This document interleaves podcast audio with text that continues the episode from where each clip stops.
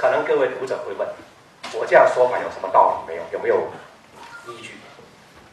大家知道，深圳市的市委书记许晴，他现在是河北省的省长。为什么中央要把许晴书记调到河北去当省长？其实就是意味着中央高度重视深圳经验。但是这个深圳经验不是只是一个深圳，它是代表的一个湾区啊。也就是说，如果我们要打造中国的硅谷，绝对不是靠一个深圳。做了成的，但是深圳是中国最具有硅谷气质的城市。那我我这样讲，我不知道大家听明白了没有啊？你具有硅谷气质，不进不见得就是硅谷啊。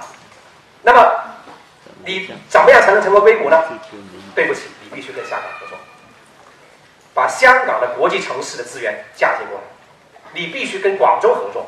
把广州的中心城市，把广州作为省会城市的作用嫁接过来，同时还要把江门、中山、东莞这些要素，因为它有企业啊，它有很多的白老鼠愿意为你所用，你要把这些资源对接过来，要成为一个叫做创新创业带。有人说是叫产业群，有人说叫创新创业带，这是一个带，这个带是什么呢？是个城市群，城市群要求城市之间合作，区域之间合作，所以大家可以看到，最近啊，这个大湾区尽管它还是处于一个叫初级阶段，但是呢，现在很多城市非常积极，中山的、佛山的，你看我最近经常去开会，啊，呃，那些领导都要找我们，哎呀，你给点提点意见。啊，中山提出我如何融入大湾区，江门提出我如何融入大湾区，佛山提出我就如何融入大湾区。如果没有大湾区，中山就做中山的，啊，每个地方都有经济发展的规划，啊，江门做江门的，广州做广州的，那就各各行其事。现在有了大湾区这个旗帜，在这面旗帜之下，每个城市都在积极的去探讨如何融入大湾区，这是个好事啊，对吧？这是一个旗帜，在这个旗帜之下，大家都动起来了，所以我觉得这个是一个非常正面的一个意义啊。所以在从这个角度来看，到目前为止，如果这个小雄安做了出来，我们对全国的贡献就大了。到那个时候，中央还会继续关注广东，继续关注广东的经验，或者说我们大湾区的建设对全国所带来的这种。呃，借鉴啊的这种意义，示范的效应给了出来。这个其实也是广东能够继续引领中国的下一个改革开放四十年，我们说为了改革开放下一个四十年这样一个期间当中，广东继续发挥作用，这是它的一个呃重要的一个含义。好，我们再抓紧时间讲讲。我们现在今虽然说这个意义很重大，我也跟大家讲了我自己的一些解读哈。那么在建设这个大湾区当中，我们碰到什么困难？如何克服这个困难？在在这个当中，广州有什么角色？首先，我要看到，要搞这个大湾区，难度不小。首先，这个难度在什么呢？一国两制。一国两制，啊，有有资本主义的香港、澳门，有社会主义的珠三角地区九个城市。好了，这两个地方啊，港澳。和珠三角九个城市如何实现融会贯通？这里面是一个很大的一个难题。这个难题是什么？因为既然叫做融合发展，融合叫做你中有我，我中有你。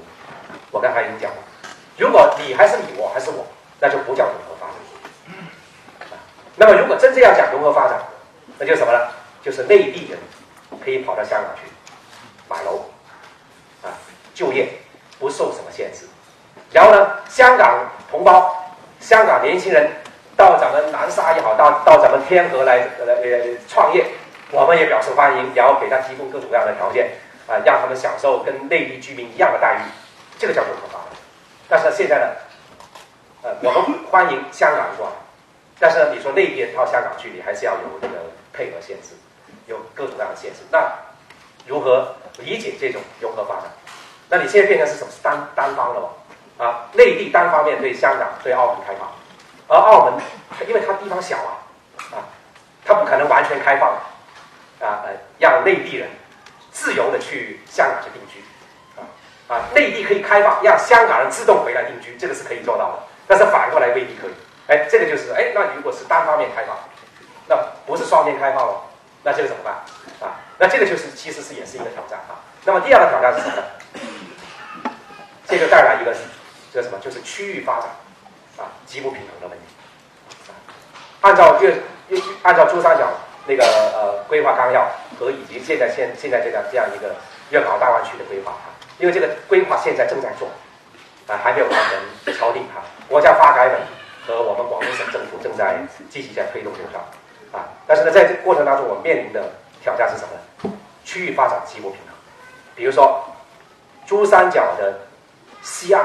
和东岸，啊，西岸和东岸呢，相差是什么？这个人均 GDP，啊，因为我先讲一个规划一个目标，有人预测啊，到二零二五年，粤港澳大湾区的 GDP，就是这个九加二这个 GDP 啊，将会达到两点五万亿人民币，啊不，美元，不是人民币啊，讲错了，两点五万亿美元，到了二零三五年，二零三五年。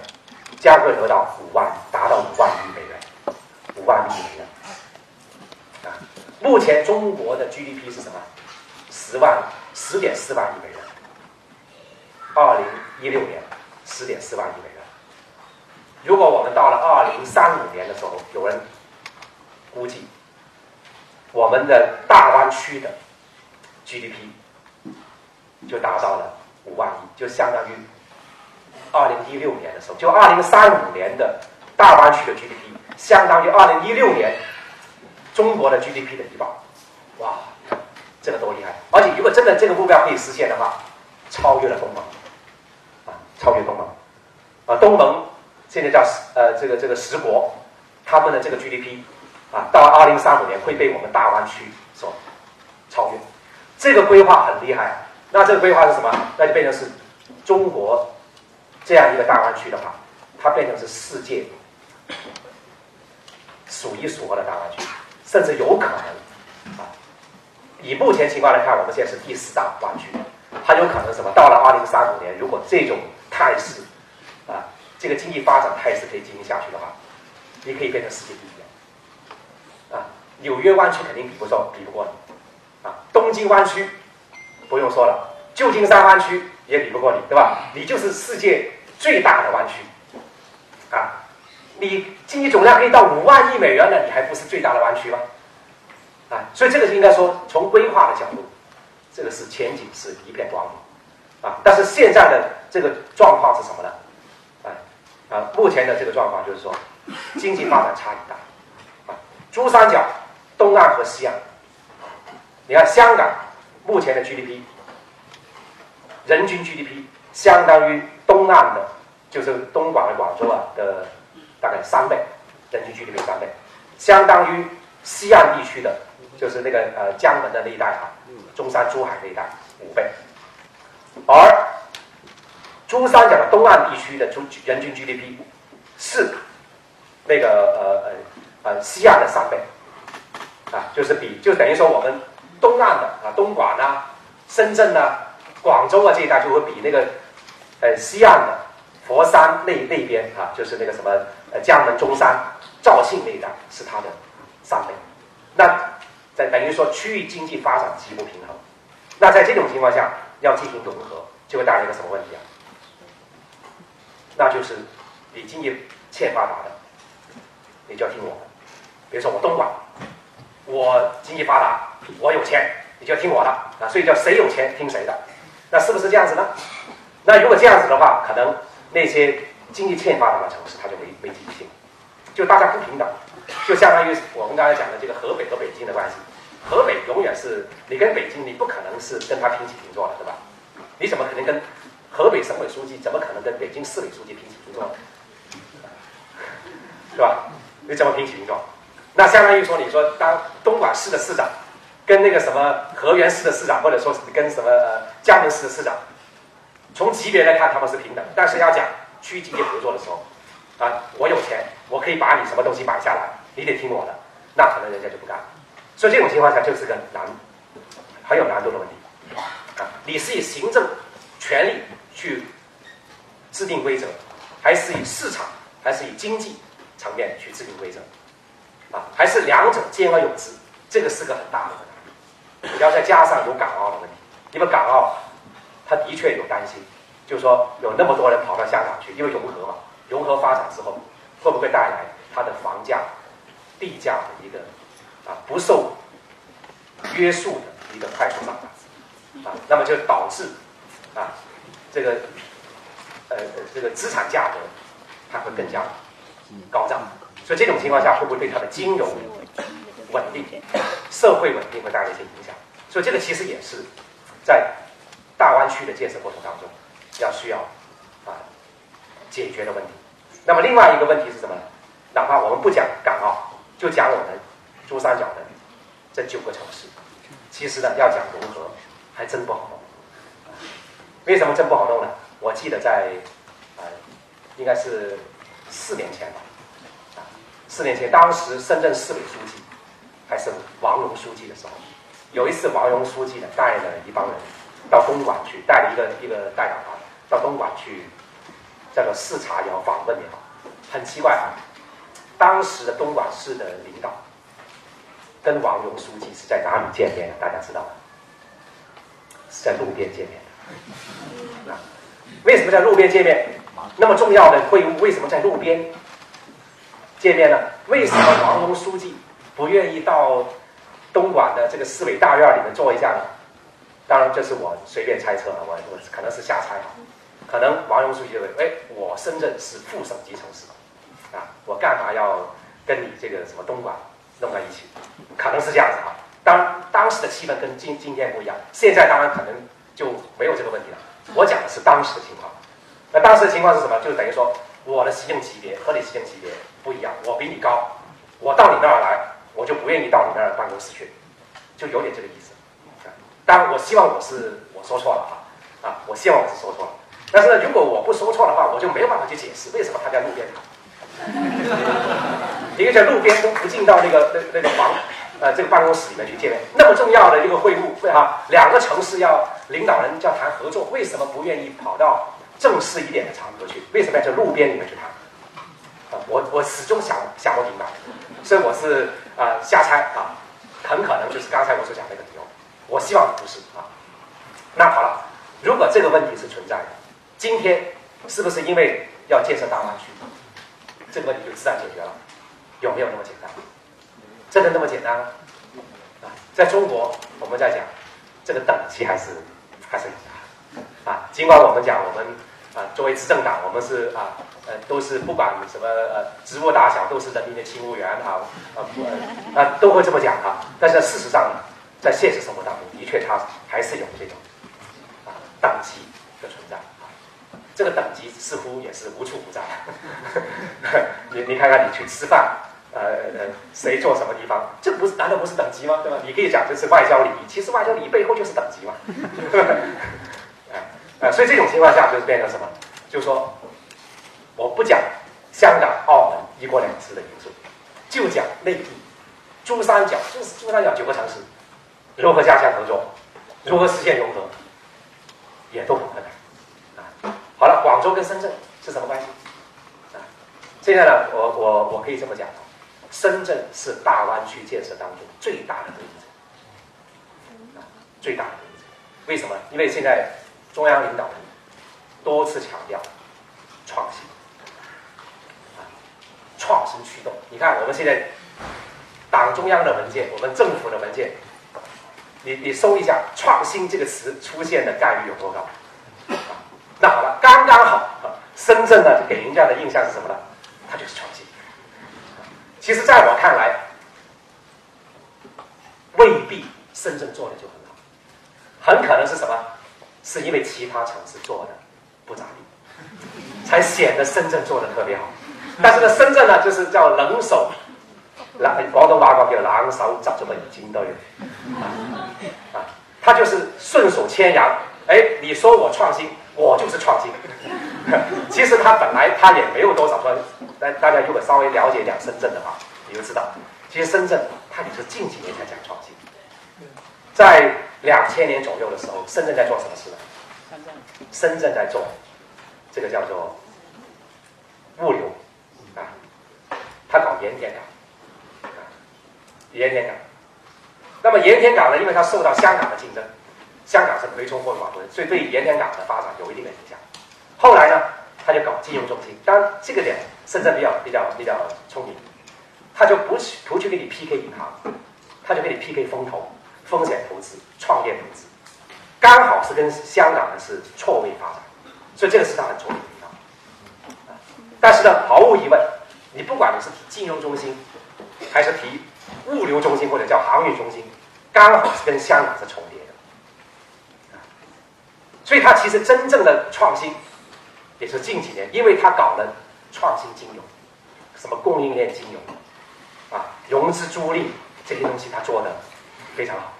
现在呢，连上海都要跑到他那里取经，因为那个那个前海的确很猛，他们做的那些实验很棒，因为他没有多少包袱，啊啊，所以这个里面等于说最早搞创新的应该是上海，结果现在让深圳的吃了喝了头啖汤，啊，就变成这样子。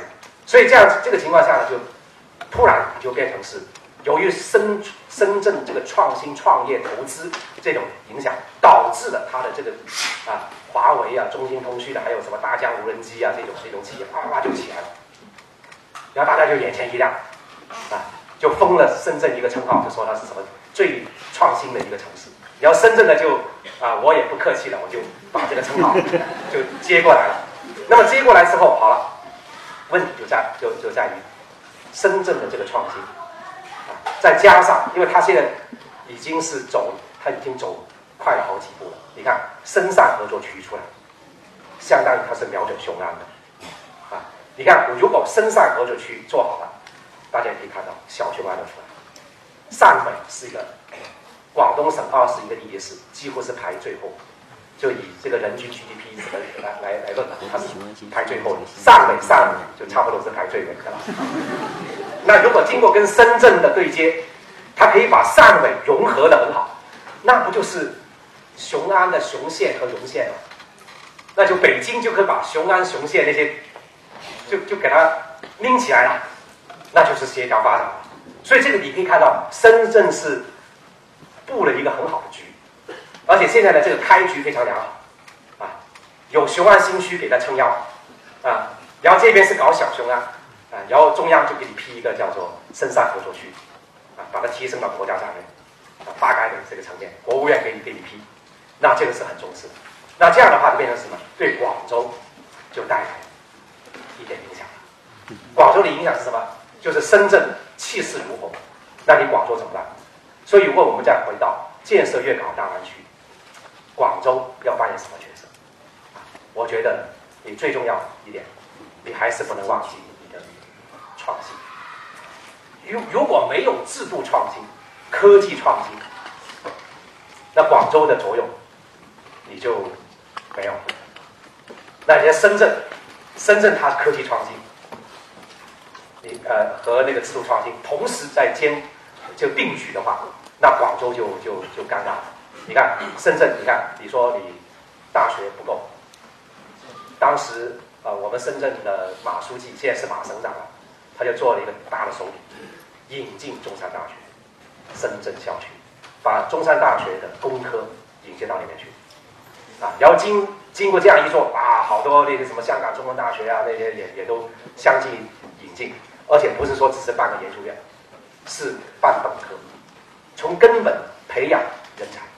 啊，从最源头上面去培养本科的人才，啊，工程人才配合双创，你看他这个局是布的很好，啊，然后另外一方面，马书记，啊，我听说哈，他，呃呃，让深圳市政府动用四百亿的财政资金，收购了凡是经过深圳的，除了广深高速以外，因为广深高速是香港合和集团那个胡应湘先生的，那个是有有点特别。那个你买不了，其他的什么什么龙达高速，凡是经过深圳的这个权益，把它买过来，免费通行，这个免费通行是什么意思啊？本来地方政府啊，通常我们在座各位读者，我们理解的地方政府是他们怎么怎么做事情的？想办法去收钱，多收一点是一点，对吧？而我们深圳市政府呢，不但不想收钱，还要送钱给你。他不收你钱就是送钱给你了嘛，对吧？花他的钱，还要送钱给你，他不收你的钱，还要送钱给你，你想想这就是什么大道？那就是他的非常聪明。这个非常聪明在体现在哪里呢？体现在深圳的房价上。如果你知道深圳的房价高还是低，如果你作为深圳市委书记，你怎么回答都是不不不合适的。你说深圳的房价高了也不合适，说它低了也不合适。作为领导，真的不能轻易去表态。但是呢，当时的市委书记，我们马书记啊，他就非常非常聪明的一种做法，我不回答这个问题，他用实际行动做什么事呢？就是刚才讲免费通四百亿免费通行，以免费通行本来外界对深圳的评价都不低的，都非常好的，然后一下子评价就好上加好，那就更好了。那么这种更好的评价值多少钱？只是值四百亿吗？四千亿都不止，对吧？这种评价是四千亿都不止，要这种评价把它转化成为对深圳的房价就变成支持了。所以你什么八万块钱一个平方米，什么六万块钱一个平方米，就当相当于是马书记就是用实际行动就把它合理化。你看多聪明啊！那我我就说我们在想，我们广州市的领导能不能也想想这种事儿？华能快速啊！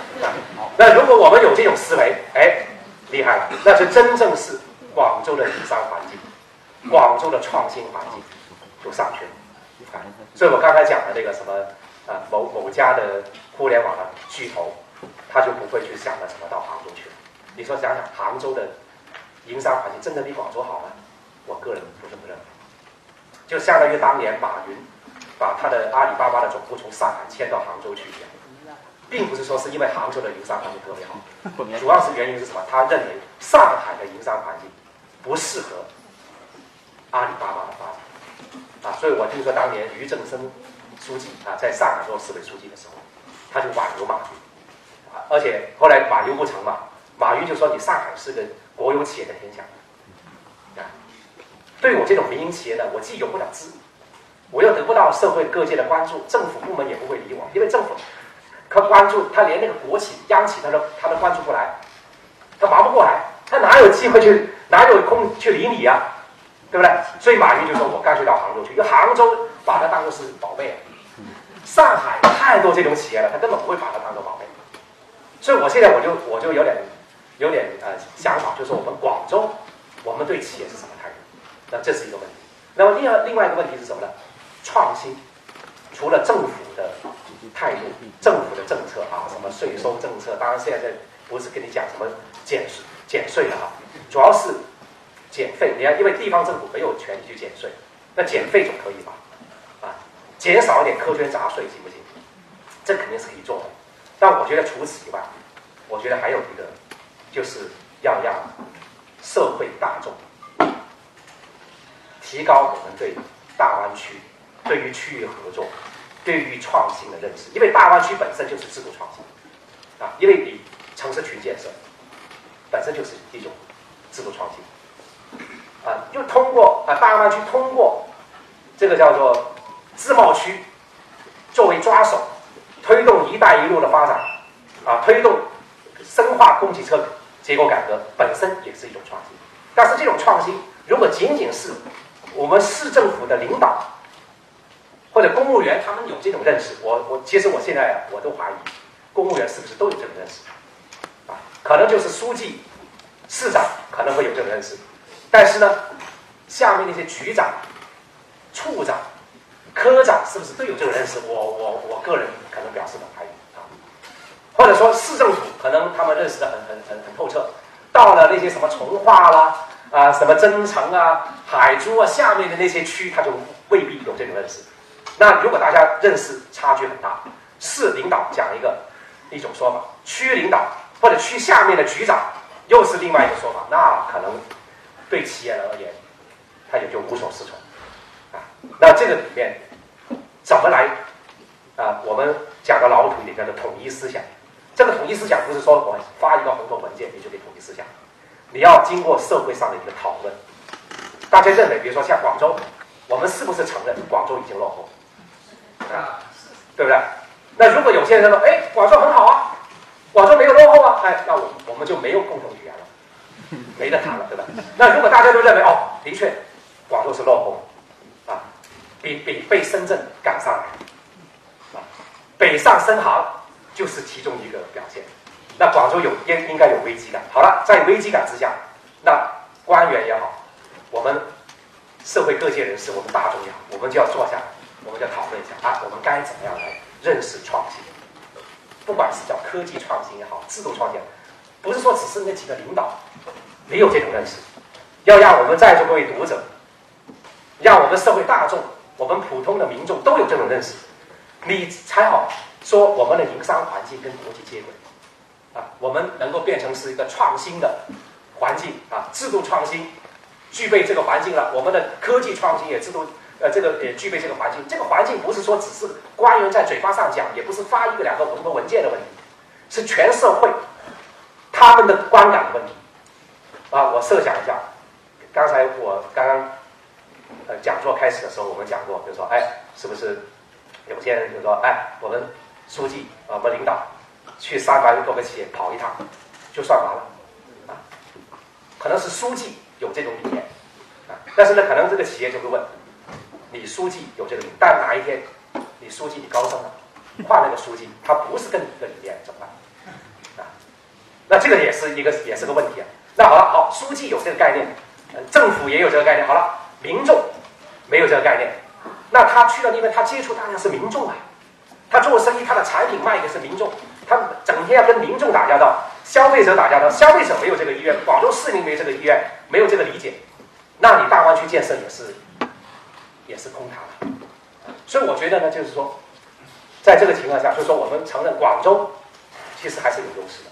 广州优势并没有说因为有大湾区的建设，我们就因为深圳起来了，广州就会被取代。我我我并不这样看，广州的底气还是很足的。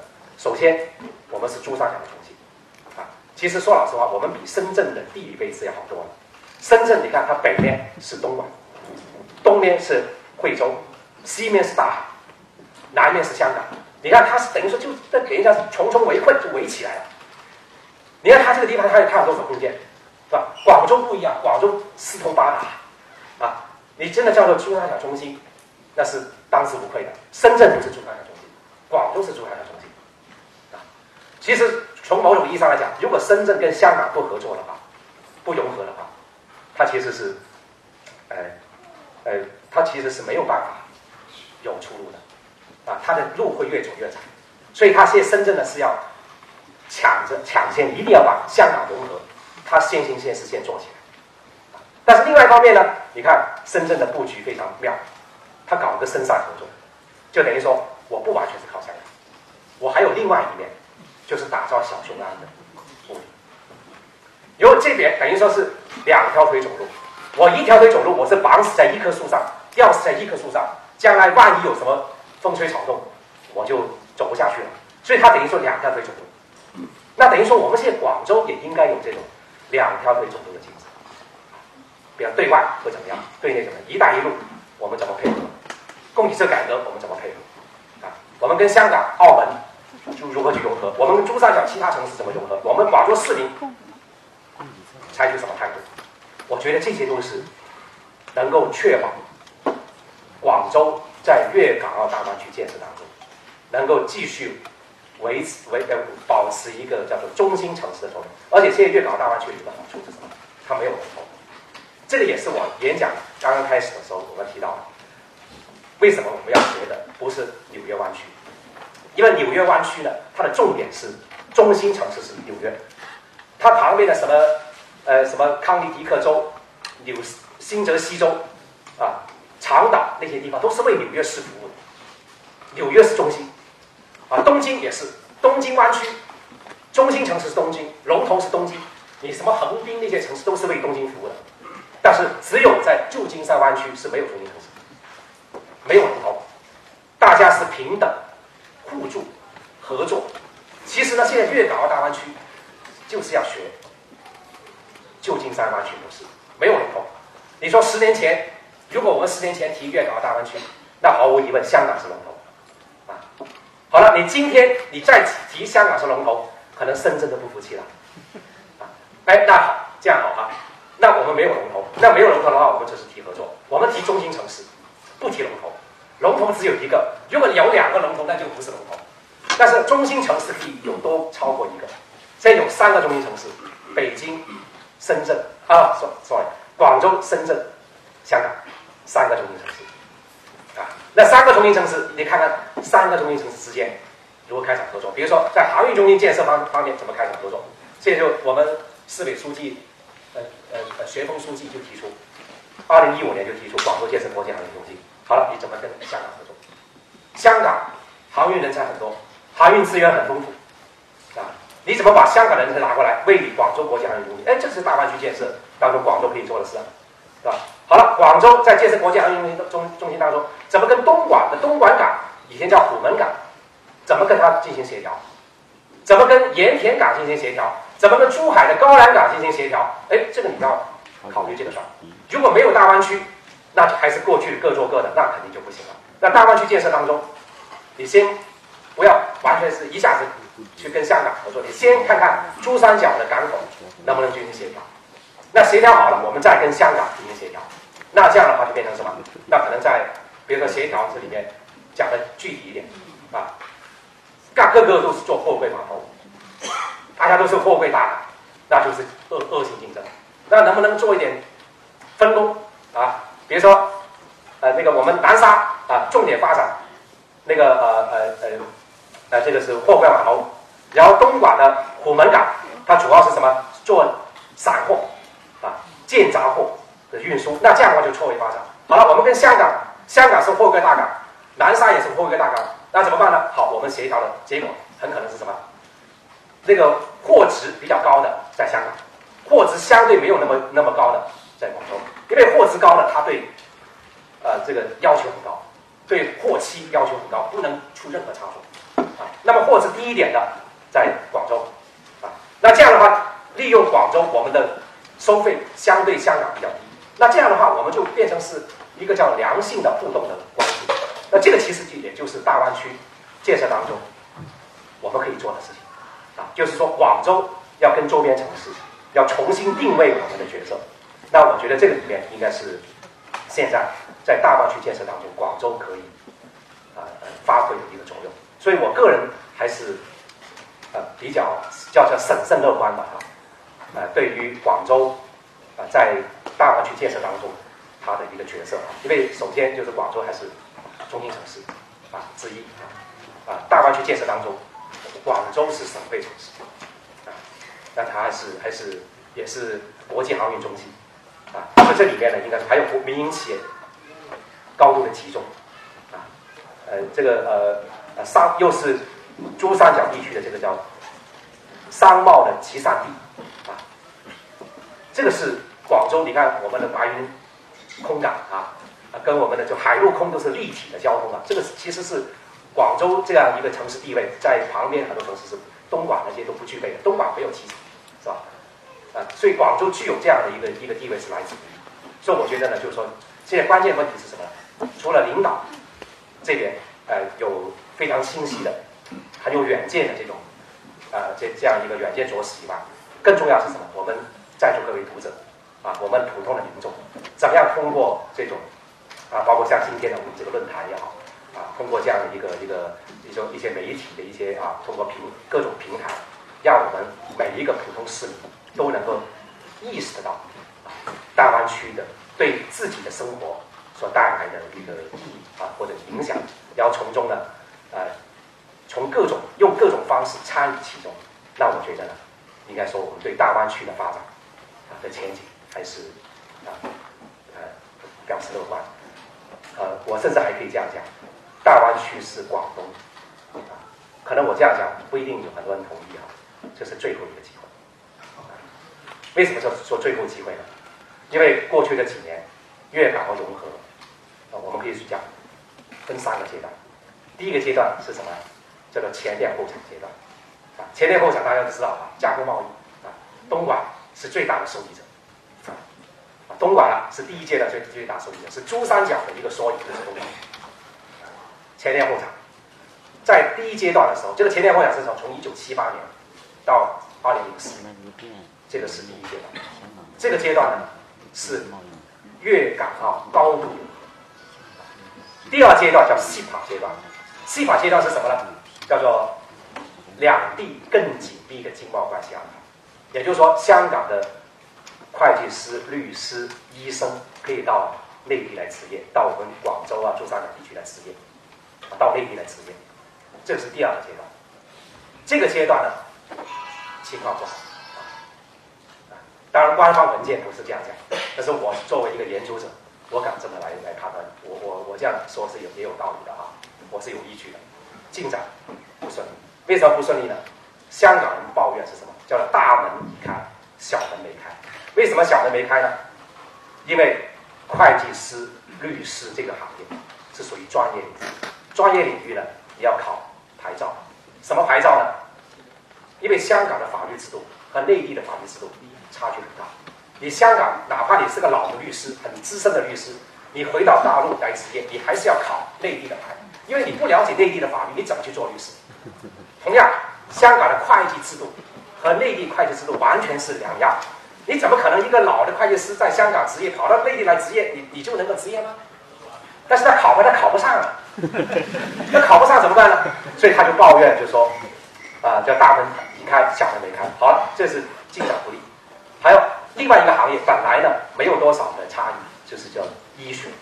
比如医生啊，我讲西医哈，你在香港大学读的西医和我在中山大学读的西医是一样那么照理说，香港的医生到我们这里执业，按照系统的安排，本来是没有问题的。可是就存在一个什么问题啊？这个就医习惯的问题啊，在座各位读者哈，你们有有有些身体上有些毛病的话，你会会怎么样？你不会去看诊所的，你都会跑到什么中山医啊、省人民医院去的，就到跑到大医院去。但是香港大家知道，香港是怎么看病的？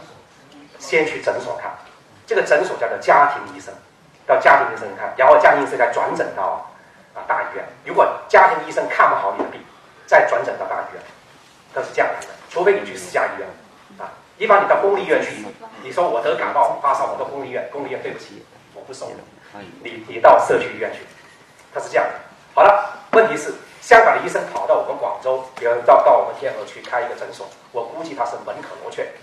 为什么门可罗雀呢？因为这个诊所里面既没有 MRI 叫核磁共振，也没有什么什么 X 光机，啊，那如果我有搞 X 光机，我就搞个医院算了。我投一个医院好几千万的上亿啊！你跟你说你要搞一个医院那么容易啊？我有上亿的的本钱，我就不去做你这个事了。你是干嘛？我干嘛还要去执业呢？我我我我就周游世界好了哈！啊，所以这种情况下就变成什么？开诊所是不现实的，在内地找不到病人。好了，就逼死这些医生，就是香港医生就跑到大医院去挂单。比如说跑到我们省人民医院去，跑到我们什么那些民营医院去挂单，开一个叫港医门诊。好了，港医门诊就是问题又来了。如果我是个林医生，我是香港医生啊，我们找一个赵医生是这个省人民医院的医生啊，随便这样讲啊。好了，一个病人来，他看了赵医生，赵医生说你是得了癌症晚期，啊啊没得治了。啊然后这个病人说我不信，我要找林医生去看。然后我这个林医生就说，哎，你这个癌症晚期是有的救的。你如如果你这样说的话，你就可以有的救了。